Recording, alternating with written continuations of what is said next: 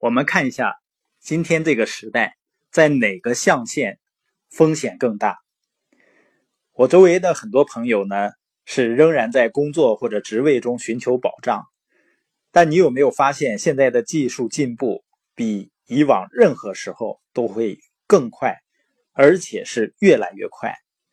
所以我们要想在工作市场上生存，每个人都需要不断的学习最新的技术。我想，如果你无论如何都要接受再教育，都要进一步的学习。为什么不花些时间学习右侧象限需要具备的技能呢？现在的科技进步，比如说有一家柯达讯飞公司，你这边说话或者演讲，它能够直接把字打出来。最奇妙的是呢，它还能够模仿你的口音。如果我把这本书讲了第一段，它可以。模仿我的口音，把接下来的内容全都讲完。所以以后诈骗犯会不会越来越多呢？啊，也有可能。但是科技的进步真的是给很多的行业都带来了危机。比如说律师，再好的律师，实际上也不如一个大数据所整理出来的所有的。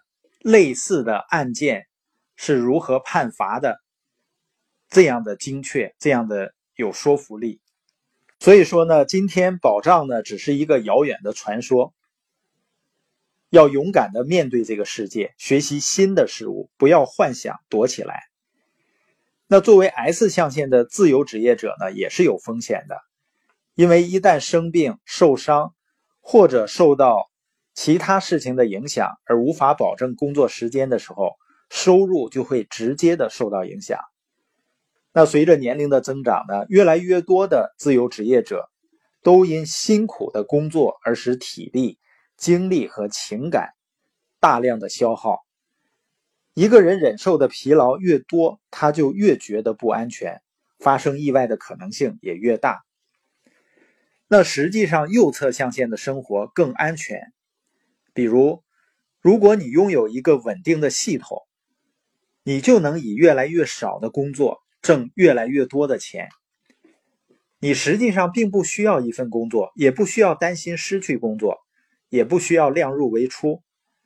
你不仅仅不用量入为出，还可以增加你的财富。要挣更多的钱呢，你只需要扩展你的系统和去发展更多的人就可以了。高层次的投资者呢，不用关心市场运行的好坏，因为他们在这两种情况下都能够运用他们的知识挣到钱。至于赔钱的问题呢，职业投资人很少用他们自己的钱去冒险，可是仍能获得最高的回报。相反呢，正是那些不懂投资的人在冒险，并获得最少的回报。所以说呢，所有的风险都在左侧象限。为什么左象限的风险更大呢？富爸爸说：“如果你读不懂数字，你就不得不听从别人的建议。比如在购买房子的时候，人们就盲目的接受银行经理的建议，认为他的房子是一项资产。事实上呢，大部分左侧象限的人不需要对财务数字多么精通。但是如果你想在右象限成功，就要让数字成为你的眼睛。”数字能让你看到大部分人看不到的东西。读懂数字，弄清财务系统和企业系统，能让你看到一般人看不到的东西。拥有财务视觉能降低你的风险，相反呢，财务弱势会增加你的风险。如果你想要在右侧象限发展，就需要这种能力。实际上呢，用文字进行思考的左侧象限的人。